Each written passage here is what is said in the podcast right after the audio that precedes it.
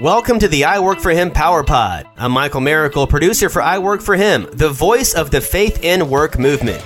We are on mission to transform the workplace of every Christian into a mission field. Each quick listening Power Pod is designed with you in mind and jam packed with kingdom resources to help you connect your faith and work. How will this impact your workplace? Let's find out right now. You know, first responders, we often take them for granted, but we all appreciate them when we need them. They often go unnoticed. The fact is we have a free society that functions well because of our amazing military and first responders. However, our first responders see and hear and experience things that scar them and cause them much mental anguish. Where do they go to get encouraged and talk through their daily struggles? Warriors don't need help. They're invincible, right? I don't think so. So on all my travels and meetings, I recently ran into Dan Middlebrook. He runs a ministry where he touches the lives of those in harm's way all day long, our first responders. Listen in today as Dan shares how this workplace isn't a simple one. And then, then later on, we're going to have some of those first responders call in and share how their lives have been impacted by the ministry of chaplaincy care. You can find him online at r3cc.org. Dan Middlebrook, welcome to I Work for Him. Dan, how did you come to be a Christ follower? Well, actually, that was a great thing because nine months before I was born, I was in church. but the thing is, is I realized that uh, just because you go to church doesn't make you a Christian. Just like you know, sleeping in a garage doesn't make you a car. Of course, then again, I, I do have a spare tire, but that's beside the point. When I uh, grew up as a child, I have a loving family, and uh, by the age of eight years old, uh, we began to not only see and sense something in my life, but through Vacation Bible School, which is why I'm a big proponent of ministering and taking care of our kids. That's when I came to the understanding that it was because of my sin uh, that die, Christ had to die on the cross. And so at eight years old, even though a kid, you're like, well, how much sin does it? Doesn't matter how much sin you have. Uh, all it takes is one to fall short of the glory of God. And realizing that, I asked Christ to come into my heart, started that uh, journey as a child of God, and uh, haven't looked back ever since. And God has been an incredible blesser uh, all along that way, uh, even in the direction where He was leading me. Uh, though sometimes I wasn't really interested in being a part of it. So, what did that career path look like that led you today to chaplaincy care, found online at r3cc.org? It, when it started, actually at age 16, I uh, I felt that God was leading me into the ministry, but uh, at that time I saw what a country church could do to a pastor, and I said, you know, God, I, I'm really not interested in that. So I began to to do things my way. You ever been there before? Uh, where you say, well, God, I, yeah, I've I screwed up my life many times doing things my way, Dan. and actually, uh, I had uh, decided to go into the United States Army and to do physical therapy. I tried to rationalize with God that, you know, when I lay hands on people now, I can help them in their healing process.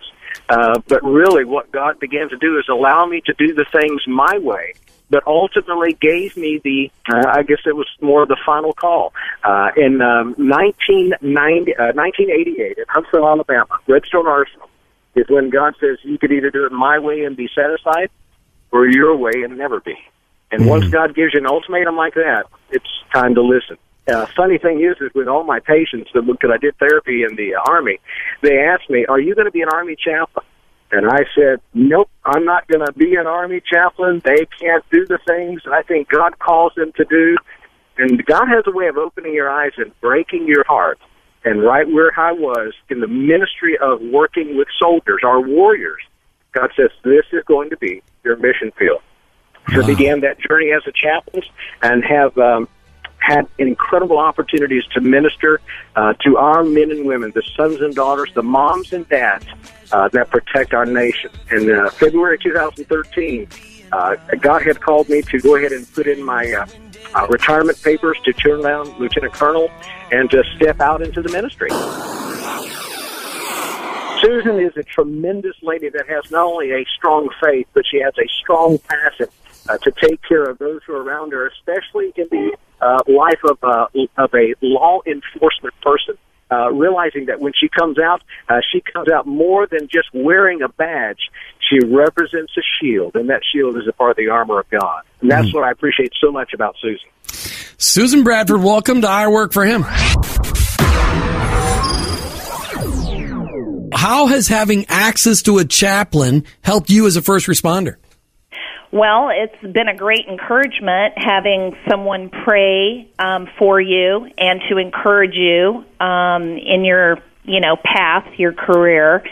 And um, also, he's been, um, I'm a manager, I'm a captain at the sheriff's office, so um, it's been a tool for me in my toolbox. Um, when opportunities arise, um, I can refer him over um, to to you know law enforcement when they're um, facing struggles um, or even maybe personal crisis. Um, and that has been good. He has also um, provided um, leadership training, very positive training, and I know in the future they're wanting um, to put together classes for marriages for law enforcement, mm. which is um, something I'm really excited about. Yeah. So, as a first responder, how how would you like us as as the I Work for Him audience, and we talk about all different kinds of workplaces across the country? How would you like us, our, the Christ followers listening to the show, how would you like us praying for our first responders? How would you like us praying for you? Well, I would say um, for stronger marriages, um, for protection for our families, um, so we can concentrate on the job um, that we need to do every day, and um, also, you know, that we're strong to handle what needs to be done in, in the communities we serve. Susan, last question. How important is it for you to live out your faith where you serve each and every day? Well, I I just feel that um, the Lord put me in this position um, almost 30 years ago, and it has been my desire um, in the different areas that I've worked to point people to Christ, and um, it's just such an honor to serve the citizens um, of Hillsborough County, and I definitely couldn't do my job without the Lord giving me strength and protection like He has over the years. All right, Dan Middlebrooks, why don't you introduce our next caller, Jim Wilson? Yeah, Jim has been a tremendous friend of mine. When I retired from the military, and I realized uh, you never retire from God's service, you just get reassigned. Uh, met him there in Plant City as a member of our uh, first responders in reference to fire and rescue and his background with EMS and medical and has been just a tremendous asset, not only to Plant City, but an incredible friend and brother in the Lord and someone that knows what it means to not only take care of a physical heart, but the importance of taking care of a spiritual heart as well. Jim Wilson, welcome to I Work for Him. How did you find out about Dan Middlebrooks and chaplaincy care? We were very fortunate because uh, Chaplain Middlebrooks actually came into our fire department, introduced himself, and I knew right away what a powerful man of God this individual is. And as you can imagine, we have many challenges that we face um, day to day. And um, it was just incredible the amount of strength I felt just by having him around and being able to talk to him and to uh, to basically sort things out, if you will uh, because we do end up dealing with a lot of tragedies of others, and sometimes it can leave what I affectionately call my scar tissue. Mm-hmm. And uh, so it kind of it kind of grew from there. It it is I your job definitely. I mean the only I, I I can't imagine being a first responder and not being a Christ follower because the only way to heal those scars and help you make it through would be Jesus. So let me ask you this question: How has having access to a chaplain helped you as a first responder? It actually helped so immensely for me to make the realization that for years I honestly had this misnomer that I was somehow fighting against God's will if I responded to the aid of someone in need and I was trying to save their life because it's it's God's will they're supposed to pass. Um, having a chaplain around has helped me kind of sort things out and to come to the realization that I am but a tool in the toolbox, and it's God's will for me to have been there and to uh, to be able to intervene. And ultimately, if I do end up making a difference somehow, and uh, ultimately the person does survive the event, and it was all God's will. His will be done.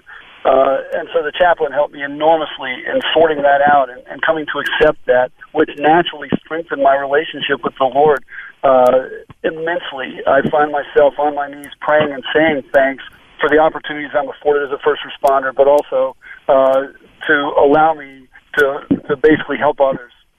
So, as a first responder, how would you like us, the I Work for Him audience, praying for you?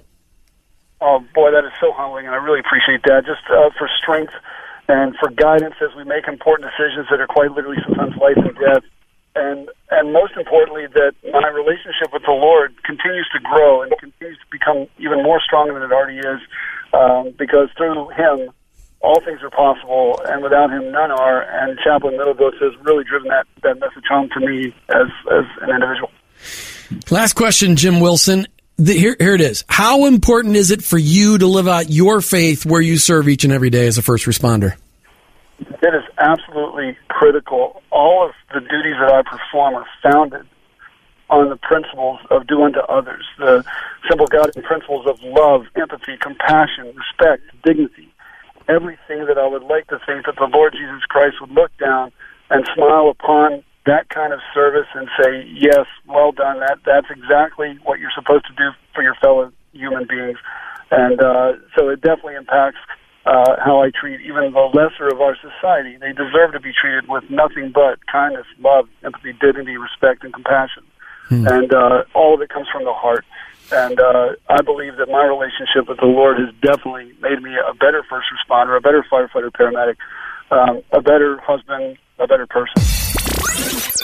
Dan, why don't you introduce our next caller, Larry Rodgers? I tell you, the great thing about Larry, Larry is a great, great friend of mine. Basically, we started out when we went to high school together, came back home uh, when I was a pastor of Hopewell Baptist Church, phenomenal church in Plant City in that transitional period. Is uh, Larry had started coming to the church, but he was not only with the, the fire and rescue, but he's also with our security that covers so many of our kids in all of our schools. And, and Larry has a tremendous love for the Lord, but he has a love for what he does as far as making sure that people around him are taken care of because he is a servant with a servant's heart. Larry Rodgers, welcome to I Work for Him. So let me just ask you this question, Larry Rodgers. How has having access to a chaplain helped you as a first responder? I tell you, it, it is awesome. Through my previous career in fire rescue, I was involved a lot in training training new firefighters, new recruits, and even in my position now, handling emergency management needs uh, at, at our, our school level for uh, over 200,000 students and, and staff members at our schools. Um, one thing that, that really isn't approached to these responders and such are preparations for things that you're going to see that you're going to encounter um, and to prepare the mind, prepare the heart. It could be everything from a work schedule that that yeah, you're going to you know miss your son's football game for work. You're going to miss your daughter's birthday party. You're going to work on your anniversary.